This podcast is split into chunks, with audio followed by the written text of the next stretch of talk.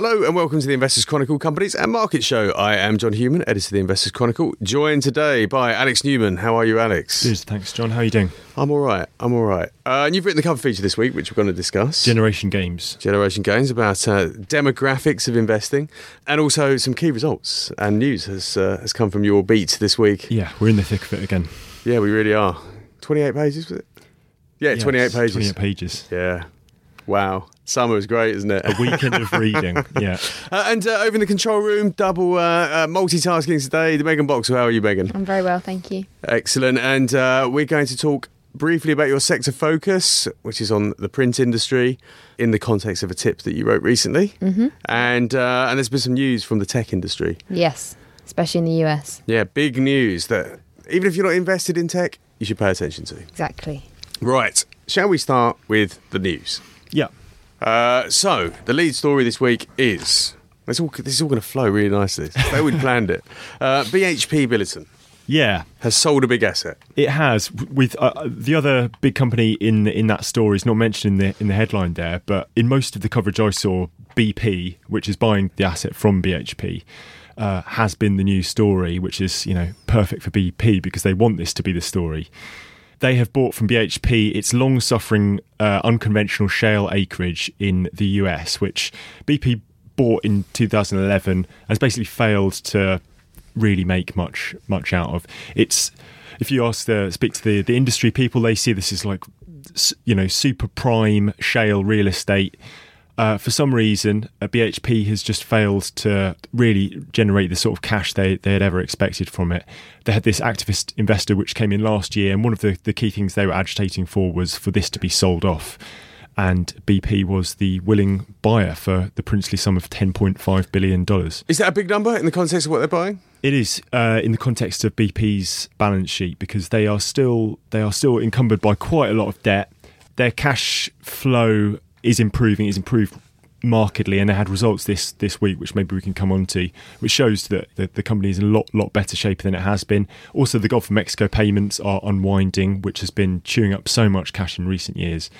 So it's got a little bit of room to, So, yeah. to, to do this kind of deal. Yeah, and it said it has the financial framework to accommodate this, but um, it still requires a you know it's a, it's a cash upfront payment at the start of the deal, and then in uh, monthly instalments in the six months after it. So it has actually set itself quite a big test of its of, of its cash generation in the next year and a half. So Okay, but but is is that figure? Yeah. Is the amount it's paying? Is, are the assets worth that? I guess is the Yeah. million dollar question. The ten point eight billion dollar question. yeah, question. well, ten point eight billion is the to- is the total. So there's a tiny bit which is being sold to a, a, another company. I'm going to be very annoying, sit on the fence, and say it's very it's very very hard to say whether it is going to be going to be worth it. So what we can do is obviously look at analyst projections as to what these assets are worth. Uh, one consultancy which is particularly adept at valuing US shale is Rystad Energy. They said that they put a value of something like $10.7 billion on the portfolio at an oil price of $73. Um, yeah, because the oil price has been wobbling. I, print- I managed to print it out three times earlier because you'd blocked up the printer with some, whatever you were printing, Alex. Uh, but yeah, where is it today? Yeah, Uh, we're at $72. Yeah, uh, seventy-two dollars today. So if it's worth ten point seven billion dollars at seventy-three dollars a barrel, okay, there's lots of calculations gone into that, and of course BP will have got their own calculations as to how they get more out of the the asset. But that looks like pretty full value. Uh, I'd say, and there was uh, some commentary also from RBC. Uh, they expressed a bit of doubt and s- suggested that BHP may have got the better end of the deal here because the checkerboard like nature of these uh, of these assets, so the acreage is spread around within the va- various basins, could hold BP back from getting the you know the full value they think think they that it's worth without doing more asset deals in the gaps in between those um, those tiles of the checkerboard. Okay.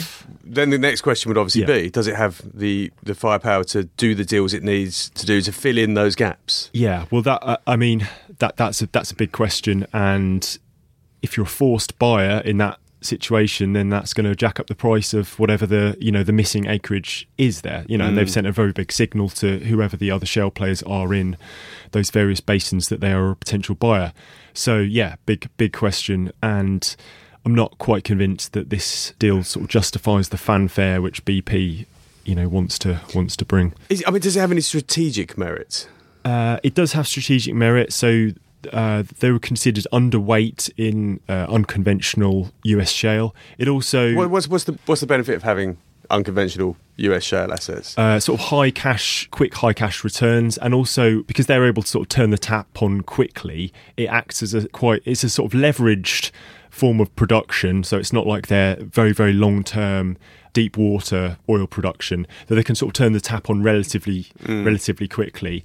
And then and almost multiply, you know, their, their production, their cash generation when oil prices are higher. But yeah, I mean, shale shale production, as BHP have found, has been you know it's not been as quite as easy and cash generative as as first billed. And BHP is a massive resources company. It's not quite clear to me what BP can necessarily bring. I mean, apart from their integrated model, and you know they have down, downstream and midstream assets as well in, the US, that that they can necessarily bring to the table, which BHP weren't able to do. So, so where, I mean, where does this leave BP shares uh, or our view on the shares? I mean, we we, we know that it, it stretches the balance sheet a little, Yeah. um, but But so. Uh, to continue the fence sitting, which I alluded to earlier, we've had no good. Yeah, we've had well, we've had BP on hold for a long time. Part of the reason there is we've always preferred Shell because Who also had results this week? which also had results this week. Um, and Shell, both these stocks we think are there for the dividend. It's for long. It's for long term income. And BP has always looked a little bit a little bit more stretched, and there's been reasons for that. It was more, it, it- you know, it suffered basically for the, the last decade because of the Macondo. Uh, I was going to say, Yeah. I mean, you know, it, it's had to deal with something that, that none of the other super majors have had to deal with. Yeah, Uh, absolutely, and uh, and you know that sucked up that sucked up a huge amount of cash. But BP, uh, I think, is just trying to do it. It's trying to do too much and promise too many things to too many people. So not only are they, uh, you know, they're making this big splash in US shale, they're also said they're going to be buying back shares, though the promises there are, are quite quite vague. They've increased their quarterly dividend this quarter, but at the same time they're continuing with their scrip dividend program, which I mean it's it's almost contradictory because they're you know both diluting diluting their shares whilst trying to reduce the dilution via buybacks. It's like they're sending two, you know, so many signals, and I guess with that, all those signals, the promise is that in the next couple of years, this could be a more, this could be a more spectacular return if oil prices re- remain elevated than uh, their super major peers. It does leave the balance sheet quite stretched, and if ultimately y- your concern is with the dividend, we've we've you know we continue to see Shell as a, a slightly more s- stable company on that front. Okay, so so what did their results look like this week? Uh, Shell's would uh, Shell's disappointed. They disappointed uh, expectations. I think it's because their their cash flow was slightly lighter than expected, and that's partly due uh, due to the, a, a greater greater working capital position in the second quarter. But Working capital because they're bringing you projects on stream, or Yes, generally they'll they'll be they'll be bringing the, the timing of the the snap the, the snapshot snapshot of uh, cash Yeah, yeah, flows at the end the end of the period. But what Royal Dutch Shell their fanfare this um, uh, the half year uh, and the the the story they wanted to push out was their massive uh, share buyback programs. They're hoping to spend at least twenty five billion dollars on buying back shares through to 2020. So they launched that program with their half year results. BP's is something like six to seven billion with a you know unspecified date and and frequency. Shell is already buying back buying back their shares, so it creates you know it creates a support for the for, for the sh- absolute share price, and it also reduces their you know their future dividend cost in theory because they could pay the same per cents uh, dividend, and in absolute terms that steadily falls. So I think it's kind of a sensible thing given the future that oil uh, and gas companies uh, face, and and you know we've said Royal Dutch Shell goes ex growth, and if the if growth in the future is quite uncertain with so much cash at the moment, that's probably a sensible strategy to uh, to double down on. So still a buy. All right. Um, thank you very much. Yeah. Uh, little nice little snapshot there of the uh, the uh, goings on in the the big end of, of oil. Yeah. Let's talk about let's talk quickly about BT, Megan, because that, that is another company that people once bought for their dividend, having a torrid time. So we we, we torrid time. I got told off for saying that on this podcast Why? because I said it too much. Okay. By by a listener. Uh, so they've been having a torrid time. um, and yeah. So so uh, what's this story about, Megan? Well, BT and Vodafone both had quarterly results. BT and Vodafone don't report the same ti- time that all the other companies in the FTSE seem to be doing. So we've only got quarterlies from them this week, but they were interesting because BT's were all right, and Vodafone's were poor, which is different to how it's been for the last few years. But I, as I point out in the article, part of the reason for BT's being all right is because expectations are so low that really they can't get much worse than they have been in the last few years. So we've we've got them on a sale at the moment. Yeah, because and, I can't uh, see their dividend being sustained. They haven't got the capital to fund it. Having said that, they are they seem to be retrenching from some of the big cost areas that they they had under previous management. Yes. committed themselves to. Sensibly, Gavin Patterson oversaw this very strange move into TV and media and oh, Okay, BT Sport. I think that's slightly unfair. It kind of made sense when you looked at the way the landscape was moving, but was BT the right company to do that? No, no, I, I completely agree that media is the place to be right now. You don't need to look too far. Sky's value is up over 100% in the last year because everyone mm. wants it. And Gavin Patterson clearly wanted a slice of that. But what is really a, a utility which has a huge amount of cost already, it, it wasn't the company to do it. It didn't. It, it should never have gone down that road. And it's it's still it's paying the price, and it's still paying the price of the fact that it's a utility with enormous costs. It needs to upgrade the network all the time which it hasn't been doing, which it's received a lot of criticism for from Ofcom, and it's got a massive pension deficit. So, so are we going to see? Is the future of BT now to go back much more towards its utility type roots? Yeah, I think it'll be interesting And- to see who they appoint as the new chief executive. Because if it's Oh, so we've got no clues yet. no, no, no, if it's someone internal, I, I can't see the strategy changing. Hmm. But if it is someone external, that may be it. May be that they come in and completely overhaul the strategy and and look to make it, yeah, more of a of a basic utility as it as it once was. But it, but it seems they've put the brake on bidding for sports rights, Yeah. and so you know all the kind of stuff they were having to spend very heavily on to Yeah. become this media player. It's already stopping. So the strategy Yeah. is changing. It already. is, but it's kind of half-hearted because they still spent a lot of money on the football, and yeah, this week they announced they didn't pay for boxing and things like that, but they're still they still are paying for for some sports rights. So mm. they're sort of retrenching from that a little bit, and then they're also putting a lot more effort, and whether that's actually going to turn into anything into the OpenReach division because they're getting so much criticism for not doing that. But then they're also starting to face competition in the OpenReach broadband division. Vodafone has got its own project which is doing alongside City Fibre. City Fibre, yeah, absolutely. Which you can buy. I know they get bought, no, didn't got they? bought by bought, didn't they? That's right. Yeah. So yeah, so it's, it's kind of it sounds a bit like the BP story, kind of trying to be all things to all people and not quite getting anything right. Yeah, exactly. And Gavin Patterson isn't leaving in a in a great light. It- by contrast, Vodafone's chief executive couldn't have done much more. He's he's being praised to no end, and he he reported his last set of results. He's he's now gone. Do we know who's taken over Yeah, his FD has taken over, so it's very good there? continuity Nice there. bit of continuity. So what, what's that for you on the shares? So BT sell, Vodafone buy. yeah, buy for income. Okay, interesting stuff. And actually, uh, telecoms and oil had had previously been considered very defensive sectors, and uh, we've obviously seen some volatility in both sectors recently. Not perhaps as defensive as we we might have once thought they were, which is the subject of a feature we're doing in a couple of weeks. Yeah, more on that later. More to come. Um, well, we're subject to media. Let's talk quickly, Megan, about your um, your news spotlight this week. We have talked about the the big tech companies a lot. But they are so big, you can't avoid them these days. It's extraordinary. The Fangs uh, have all reported now. Um, what's what's the story there? I like your intro, by the way. i didn't know Jim Cramer had invented this acronym. Yeah, he he did. He he actually used Fang with one A. So that's Well, a little bit of well, artistic that is license that- in there. That is actually how you spell it. yeah. So the two A's of the of the Fang, as in the stock market Fang, have done very well. Amazon and Apple had had great results, Yeah, because we talked about them. Like we alluded to those results last week. We did. We hadn't had them, but No. they have both been very strong. and they've been fantastic. Apple benefiting from the fact that the iPhone 10 is incredibly expensive.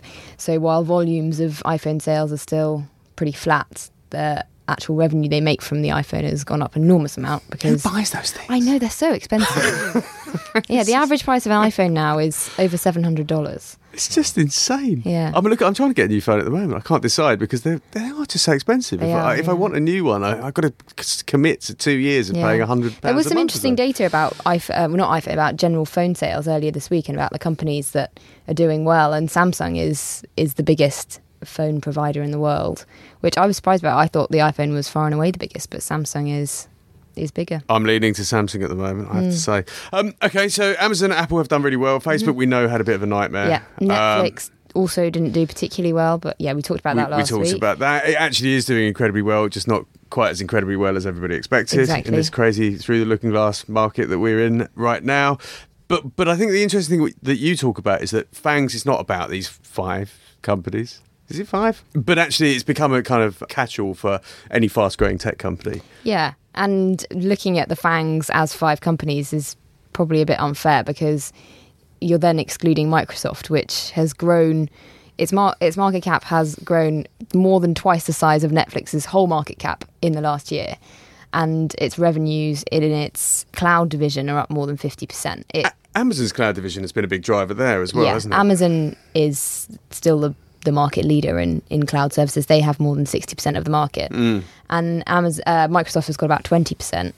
But so it's still the, it's the second biggest. And the growth there is just phenomenal. Uh, it's really driving that business. Intel is another company which has had good results this week. It's like going back in time. I know. it's uh, and but these companies have been overlooked, and as I argue in the piece, is one of the reasons they're being overlooked. And I mean, I say overlooked. Microsoft being up twenty five percent, it's not really overlooked, but when you compare it to Netflix's share price growth, which is seventy five percent in the same period, it is being overlooked a little bit. Well, they're- overlooked also in terms of the narrative that's been going on around the tech yeah. industry. Yeah. Uh, Intel, no one talks about Intel. I can't remember the No. last time I heard anyone No. talking about Intel. Nvidia is another one, which is bigger than Netflix and growing faster than Netflix. It's a chip maker. No one talks about that. Video chips, isn't it? It's yeah, display chips. Mm. Yeah. Yeah. So, so I guess the message here is, when it comes to tech, look beyond these big companies. Exactly. Don't don't treat this all as one kind of unified story, which is which is the criticism of the the, the Fang approach. Yeah, and people are starting to realise it, having seen the results from, well, particularly the disparity between Facebook and Amazon. And people are starting to say, actually, beware the fangs. Don't invest in them as a- as one. They're they're incredibly different companies. Yeah, absolutely. But having, now- said, having said that, you can buy. There are indices based on Fang Plus, which, Yeah, are, which is a- Credit Suisse, I think. Yeah. If if that's wrong, I apologise to Credit Suisse. I'm sure it's Credit Suisse. I'm not sure who it is, but there are indices that you can buy and you can you can track them. Having said that, they are slightly broader, and I'm pretty sure Nvidia Nvidia is in the Fang Plus Yeah. uh, tracker that you can Yeah. you can get. But uh, okay, Uh, what, what do we have? Do we have recommendations on these companies? We do on some of them, don't we? Do we have? We're saying we did say buy for Apple for a while, but oh, we got a bit nervous, and now it's hold. Ah, and we're saying sell for Facebook. yeah, fair enough. And I, I I'd almost threw Alphabet in there as well. I, I'm not sure if Alphabet's going to continue to do particularly well. Are, you- are you worried about the advertising exposure that they yeah, 73% of their revenues come from Google Ads. And Facebook is similarly advertising driven. Oh, it's higher. Uh, uh, yeah, yeah, Yeah. yeah. But yeah, exactly. And that that is changing. It's a it's a changing industry, the ad market, and they've they've dominated it. But are they ready for the next phase of advertising? I'm not so sure. Yeah, it seems quickly disrupted. Exactly. And being being in the media industry, we know that only too well. Let's talk about the media industry. Were you there? Mm-hmm. Good link. Oh, good link. God. Uh, you wrote the Sex Focus this week. It's on the print industry, which uh, which we are part of.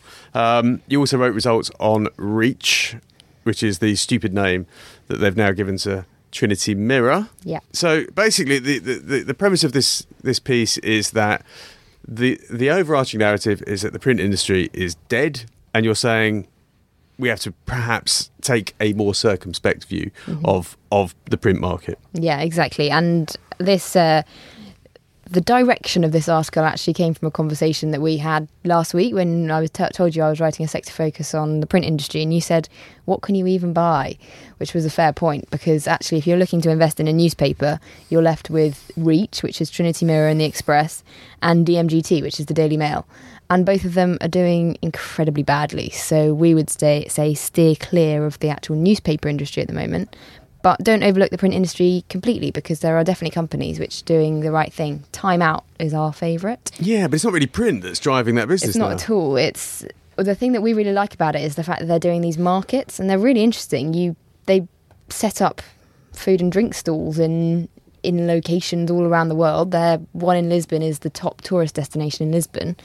And they've got a couple coming in America. But the big thing that's exciting about it is they're just starting to talk to property developers who are going to fund the development of these projects, and then Time Out will take a share of the profit. Hmm. So there's very little risk attached to them. So, so, they're, so they're kind of trying to become a sort of global borough market, Yeah, that's exactly what they're going to be. Which is interesting because at borough market you seem to you can be you can sell any food item for Oh, yeah. for as much as you like. Put any price on it, people will buy it. Yeah, so so we like that strategy. Did they make? Yeah. They don't make money yet, do they? no, they don't make money. That's what I thought. Yeah, they're still they're st- they are still loss making, but and also their shares are very illiquid, and it doesn't take much for them to to go a long way down, which they are at the moment. But I, I think the strategy is the right one. Yeah, no, no, no. It's it's, it's definitely interesting. It's definitely that, that sort of brand extension stuff that. Uh, Mm, that- and that- people love the Time Out brand. That's what's really interesting about them. People value Time Out reviews and things like that. So they've they've got a platform to to work from. People see Time Out and trust it, which is a good place to be. Mm. I mean, talking of uh, trust, some of the other groups that you like are involved in very specialist publications Yeah. where, where trust is obviously at the very essence, like us, for example. Mm-hmm. Um, so, so specialist publishing, niche publishing, Yeah. ultra niche publishing, super is also niche is publishing also in some cases. For example, the company that Euromoney just bought is the number one publisher for telecoms towers. I'm not sure exactly who it is that's reading that, but clearly some people are. Do you know, I, I think I think about a title like that as an editor, and I just I, I do wouldn't even. I mean, how do you write? How do you fill a magazine with news of telecoms towers? I Yeah. mean, I, I, I- I imagine it's a monthly publication. maybe they, they are quite interesting. But they come in various designs now. You can disguise them as trees, or uh, but uh, there's some legal aspects to it. But a lot, I mean, a lot of um, Euromoney Euromoney's titles there. I mean, in addition to the any news they might be providing, the real reason they, they can sell these niche products for so much is because they're they're providing it sort of almost market data. It's down to the um, it's down to almost a Bloomberg style service that they're they're providing, which So is yeah, so again, it's again, it's not it's not the old school journalism. Yeah, that's their value. It's it's it's the kind of things they can wrap around that. Absolutely, yeah, yeah. I find Euromoney's um, pivot into these markets really, really interesting because they're you know they're quite opaque and people really do pay. I know this from covering resources that people pay really pay up for some of the, the more niche pricing data on um, on various commodities or markets which aren't necessarily covered by uh, major exchanges. So Okay, so the future of media is is like not media. yeah, basically. Yeah. it's, it's telecom tower data. Yeah, interesting. Uh, okay, so um, I'm sure we'll follow this up as we as we cover the media, stru- media industry in the years to come. I mean, Reach was a tip a couple of weeks ago. Yes. It must have uh, the shares sell tip. cannot have done well. Yeah, a sell tip. The shares cannot have done well after these numbers because they were pretty. Well, Pretty they were gruesome. dire. They, they were so bad, and the prob- they're able to wrap it up and make it look sparkly because they've just bought uh, the Express and the Star. There's a there's a strange sentence. They've made it been, a- been able to make it look sparkly because they've just bought the Express. so they were able to bo- report good top line numbers, but what does that really mean? They had to raise money to buy that title. They're not going to be reporting profit or earnings growth from it. The fact that they've bought these titles and they have such rubbish online sites means that they're now making even less money from digital than they were before. Local media is not doing too well. Either. local media had to take a massive write down on the value of their regional titles because they're doing so badly. Again, you, you would imagine this is kind of the, the, the sort of changing nature of, of the way. I mean, advertising would have driven a lot of the uh, performance of those local titles. I, I remember back in the day, you know, you, you pick up the local paper to buy to buy something, whether it be a house or a car, or and all of that stuff shifted online to platforms like Auto Trader, Yeah. uh, Rightmove, and and the media landscape has changed. Yeah, completely. Um, So yeah, how and how- that's why the price comparison websites are quite an interesting part of the media industry now. And actually, if you look at Money Supermarket, they're they're a publisher to a certain extent with MoneySavingExpert.com, which has 30 million subscribers to its its weekly email.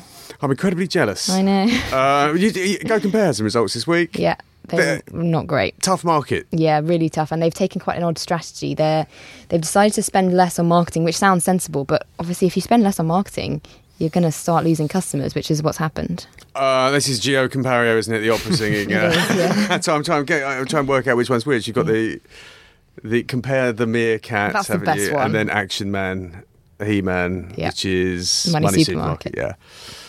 It's they spend heavily on advertising, big cost. Mm-hmm. Yeah, Um, fifty-three percent of revenues at Go Compare. wow. And that's down. There you go. So, do we like those shares? Are we are we kind of No. neutral on the Neutral on them, but positive about Money Supermarket because it was really, really whacked last year. So it's it's quite good value now. So Okay. we've got them on a buy. All right, I'll keep you. I'll keep you on the mic because I mean, when it when we get into these kind of really quite hideous result seasons that we come sometimes face twice a year, uh, you end up going a bit off the beaten track and, and outside of your own sector. And I know you've both covered some strange companies that you wouldn't usually look at this week. Hargreaves Services, Megan. Hmm. Tell us about coal. Well, no one wants it anymore. so they're making money from their coal in different ways. Hargreaves Services o- owns a lot of It's- coal mines. It's the old coal mine, Yeah. basically uh, holding company. Yeah, and it still actually does make quite a lot of money from from that, and it's it's coal for really niche industries like fancy chefs. They still use coal, but yes, yes. um, but obviously it is dying. So it is still forty six percent of their revenues. But the thing that's quite interesting about Hargreaves Services is they they own all this land, and you can very easily get planning permission on old coal mines. So the value of that land is actually for property development is actually so much more than what the the current value is. So they have they've got planning permission on a lot of their of their land, and they're in the process of selling it to developers. And they think they're going to make more than sixty million on on what is currently valued at eighteen million pounds worth of land within the next few years. it's a big value play here. Yeah. And, I- and, and uh, I heard Robbo uh, shouting at you like, "Big call, this Boxall, big call," because you've you've upgraded. I did. I put it on a buy, which was bold because, as you say, it's a it's a new area for me. But I just I just can't see the shares. I think the shares are being overlooked because they still have quite a lot of exposure to coal, and they their revenue growth isn't going to be great because they're The- still making a lot. They have also been trying to make this transition for quite some time. Mm. Um, People aren't necessarily that trusting of them, which is fair. But if you're looking at it based on the value of the land, they are being overlooked. And bar- it's bargain shares territory. Alex, you looked at St James's Place. Yes. Wow, that's a real departure from, from oil and gas. It is, yeah. There's no mention of you know uh, any hydrocarbons or anything in their results, which le- left me completely bereft. But um, yeah, there you go. And they, I mean, their their shares actually dropped dropped a fair bit on um, on the results, even though they're by all accounts very very strong. They had a very very very very strong uh, 2017. You know, their assets under under management exploded. They got a huge growth strategy that was reflected in 20% rise in the interim dividend. They're they're trailing at, at sort of mid single digit percentage point growth in advisors per year, which is very impressive, and they're expanding into to Asia and elsewhere. So, um, yeah, I mean the I mean the the analyst commentary outlook is is bullish to say the least. And Bank of America Merrill Lynch said they're an underappreciated share, which I'm not quite sure that's necessarily the case because 25 times earnings. Yes, indeed. Um, Megan, this is something I know you've, you've been looking at recently as well. It's when, when companies are on such a steep growth curve, they're always going to look a little bit expensive, and then look very very cheap on you know on a with hindsight in a year's time. So. So yeah, that remains the, the, the, the share the investment case for, for St James Place. But as as you pointed out, and I, I did have a look at this um, before we came on. You know the you know if you look online for St James Place, the review you know the reviews are very much very much mixed, and Yes. they, they were accused last year in a in a Which? investigation of of uh, misleading some of their clients. I, th- I think that article won the Wincott Yeah. award for best personal finance yeah, journalist. I think I think yeah, I think you're right. Portland, their their funds are, are sort of have been ranked as both expensive and and you know sub, you know quite uh, showing some quite poor p- performance versus their peers. So they're delivering growth as a, as a company which outstrips it would seem their current reputational um, standing. Uh, and actually, this market's becoming very. You know, I, I would suggest it's about to become even more competitive. You're seeing a lot of flotations. We had a meeting last week about uh, some some new entrants coming to market in the IFA and advisory space. So Yeah, and St James Place, they you know when I spoke spoke with the team yesterday, they're you know they're keen to shrug off that competition and saying that that's the platform. Those are the sort of platform providers of investment services. They're the wealth managers, but it's within in the same broader ecosystem of personal finance management. You know, reputation counts counts for a lot there. So you know whether or not Hargreaves, Lansdown, or the other big players s- see some of the gaps potentially opened up by uh, by some of their some of their competitors. Who, although, who knows? although Hargreaves is DIY, Sure, and, it's- and a St DIY James are platform, people who, who very much want to be advised. But Yeah. It's a very fluid market. It has been for a few years, but uh, interesting. We've got them on a buy, so I guess we're giving them the benefit of the doubt for the time Yes, being. so we're following following Ian uh, Smith and uh, Emma Powell's leads there on the financial services beat. Yeah, absolutely. Shall we talk about demographics, Alex? Why not? Yeah, let's it's let's let's turn to the cover feature. Uh, I mean, this is a fanta- this is a fascinating subject. We have covered it uh, in in the distant past. When I thought about, I mean, I've read the feature. It's fantastic. Thank you, thank you for writing it. But demographics, I mean, in essence, it's it, it's behind everything. Yeah, it's uh, yeah, it's key, and, and for investors, it's key to how you, you you envision the future. You know, and and companies, businesses don't set up without one eye on demographics. Governments don't plan their budgets without two eyes on demographics, and you know, the, same same should go for for investors and, and what you plan to do with your money. You should always try and take account wherever possible of really one of the the most important drivers of capital appreciation is the economy and the number of people in the in the economy and, and the global economy. So that's that's the thinking behind this piece. Okay, so what you've done is you've you've you've laid out some arguments about the demography, Yeah. and uh, selected some companies that you think will stand to benefit from from some of the def- demographic trends that we're seeing. Yeah. But talk through talk through what I mean, what the the big demographic trends that we Yeah. should be paying attention to are. So it won't be a surprise to learn that this isn't you know we're an aging population not only in the UK but most most Western economies and increasingly in Asia as well. China, China I know, is, Yeah. is, has a problem with this. Japan, obviously, we've known about Absolutely. I mean, J- Japan is the Japan is probably the extreme example, and there are various cultural reasons for the extremes in demographics you see in Japan. But if you take them as one end of the spectrum, by the end of the century, some some UN projections think Japan's population could halve if they if they remain on track uh, with their you know their falling fertility rates and their aversion to um, immigration. and and they have uh, there, there is a reasonably high level of emigration as well. Yeah, indeed, indeed. So, um, and and these are hu- that's a huge, huge problem, and it has been for a while now for Japan to tackle. China, similarly, they have an aging population and potentially been exacerbated by the by the one child policy, which only recently has been started being relaxed. So, the, the I mean, the headline is really that the the world is aging rapidly. I mean, in many ways, that's an absolute marvel of of human achievement, really. That that we're all able to live longer the downside obviously is that it creates a, creates a, a greater dependency on working age populations and working age populations are always going to be subject to adjustment it's likely that I will uh, so I, I will end up working more years than my, my parents generation just because uh, we're having you know we're having to stretch, stretch these things out and, and fund greater pension uh, liabilities Although I do have a view on that, and I think actually people should work for longer because it keeps you keeps you occupied. yeah I mean yeah absolutely and um, and if yeah you can, you should. Yeah, indeed. Um, I mean, it's not it's not necessarily a bad thing. And one interesting thing I found, you know, researching this is that in, in countries where there are higher education levels, then it seems that people are, are keener to stay in the workforce longer, and that might be that might be down to the, the kind of employment they, they find themselves in. But yeah, that's that's But if yeah. you're a writer, you can work till till you're ninety. yeah. Yeah, potentially. Um, uh, yeah, it's e- yeah, it's easier to say that than you know if you're working in a in a coal mine. Absolutely. But yeah, so th- those are two of the big trends. The other one is Africa. Africa's population very very young, and as a result, that is one of the few parts of the world where their population is going to continue to grow and grow and grow uh, for much of this much of this century before finally peaking. That's quite interesting. We, we- we don't. Africa is not seen as a particularly attractive investment destination Mm. for various reasons. But should it? Should we reconsider that? Yeah, I mean, you've, you have a play on, on the African market here. It's Yeah. not actually anything like a frontier fund. It's uh, Yeah. it's quite it's quite a, an unusual way to to approach it. Yeah, it's country. I mean, that that company is I, is worth talking about because they, they just have results out today. It's Vivo Energy, and they're a, they're Pan African petrol forecourt uh, and fuels business. But I mean, really interestingly, their their whole investment case. It, I mean, it speaks perfectly to why Africa is a difficult place to invest and why it's potentially the most amazing place to invest in. So, it's very very young popu- very young population. They just have very sta- stable growth, reliable growth in their in their core markets over the next few decades. With that is going to be greater demand for transport, and as economies grow, you just need more fuel. They're not adopt- they're not adapting to electric vehicles any quicker than Europe is. So there is a there is a, a, sort of there's almost a lag a lag in their transport markets.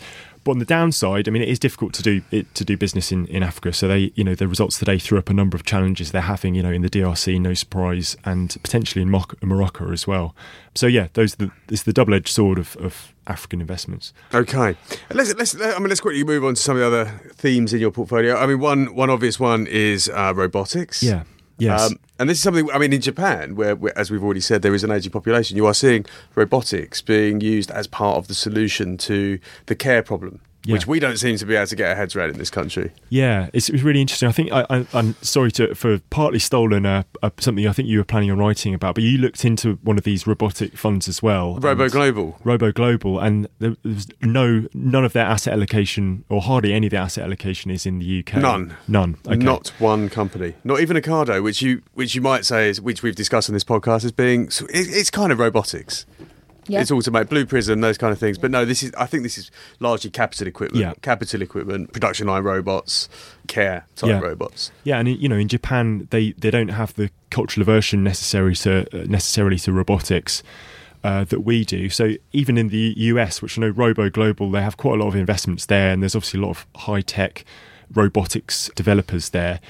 The US's adoption of of robots per manufacturing worker is well, well behind Japan or South Korea or Germany, as is, as is ours. Um, so even though they are potentially at the forefront, they are like us, slow adopters. But I guess a lot of this robotics technology is, is largely gone into manufacturing. Uh, yeah, and, and, sort of you know big big equipment manufacturing, car manufacturing. We yeah. we just don't have that in the same way here. Absolutely, yeah. But uh, you know, rather than the home help, which is often gets touted as you know the the the future of robotics in uh, you know in Japan or elsewhere. Mm. That Robo Global Fund looks really it's an ETF actually, isn't it? It's an, it's an index, and I think there's a number yeah. of ETFs based on it. I think you picked out the US one, and I found that there's actually the UK, L&G, there's yeah. L&G UK equivalent as well. Yeah. Um, so you can buy it a little bit easier. Yeah. Um, but yeah, it's really interesting. It's done really well. Yeah, it has done well, and um, as has actually. There's, I think, iShares beaten us to it as well. They've, they've, uh, they have an aging population ETF as well. So there is another way to to play this, and which involves not only I suppose robotics, but also fin- financials, you know, insurers and um, healthcare companies. You know, t- two of the other big trends that you would expect to potentially benefit from, uh, or, or, industries to potentially benefit from an aging population. Yeah, so I mean, uh, you picked out AXA as, an, as an example of uh, one of the big insurers that yeah. that's at the forefront of these trends. You've got Sanofi there, that's. Uh, one of the um, one of the pharma companies. But I'm sure Megan over there, you could you could pick out any number of pharma companies that are uh, yeah are looking at this. Yeah, and it's something that the pharma companies like to talk about because for them, their market is always going to be growing. There's there's never going to be anything Brexit, nothing is going to stop people buying pharmaceutical products. Absolutely. Well, apart from Brexit, which will apparently stop them coming into the country, but that's another story altogether. Mm. Gold. I mean, mm. this is interesting. Gold being a hedge against everything that can go wrong in the world. What are we hedging against? Yeah, I mean potentially inflation, uh, potentially deflation. I mean there are there are arguments for you know paradoxically there are arguments for both in in holding in holding gold uh, long term. So, so an aging population could have both inflationary yeah and or it could be argued that, that it could have inflationary or deflationary effects and yeah, we don't know which the jury is slightly out so the the the example the lesson of japan is that it's been deflationary potentially, but if you think if you think about it, that there's more competition from an older uh, non-working population for the goods and services which are being produced by uh, an ever shrinking working population, then that is potentially inflationary and potentially gives more bargaining power to working populations, which could therefore raise inflation and, and bid up the prices of, of, of, of their labour. Yeah, so, yeah. And I, mean, I, think the other thing, I mean, we've got a big voting uh, ballot box on mm. the on the uh, on the conveyor, the generation game conveyor yeah. belt we have here. Um, and I think you, you, you allude to the, the, potential political changes that could, could happen as a result of aging populations issue inheritance tax, which I write about my column, is a huge hot potato that you know it, it, splits splits the sort of political spectrum right down the middle. But, but yeah, gold is, is, is a hedge against the kind of political risk that all of this might bring as well. Yeah, indeed, indeed, and you know, just to speak to the political battle that some people uh, imagine uh, is coming as a result of changing demographic uh, forces.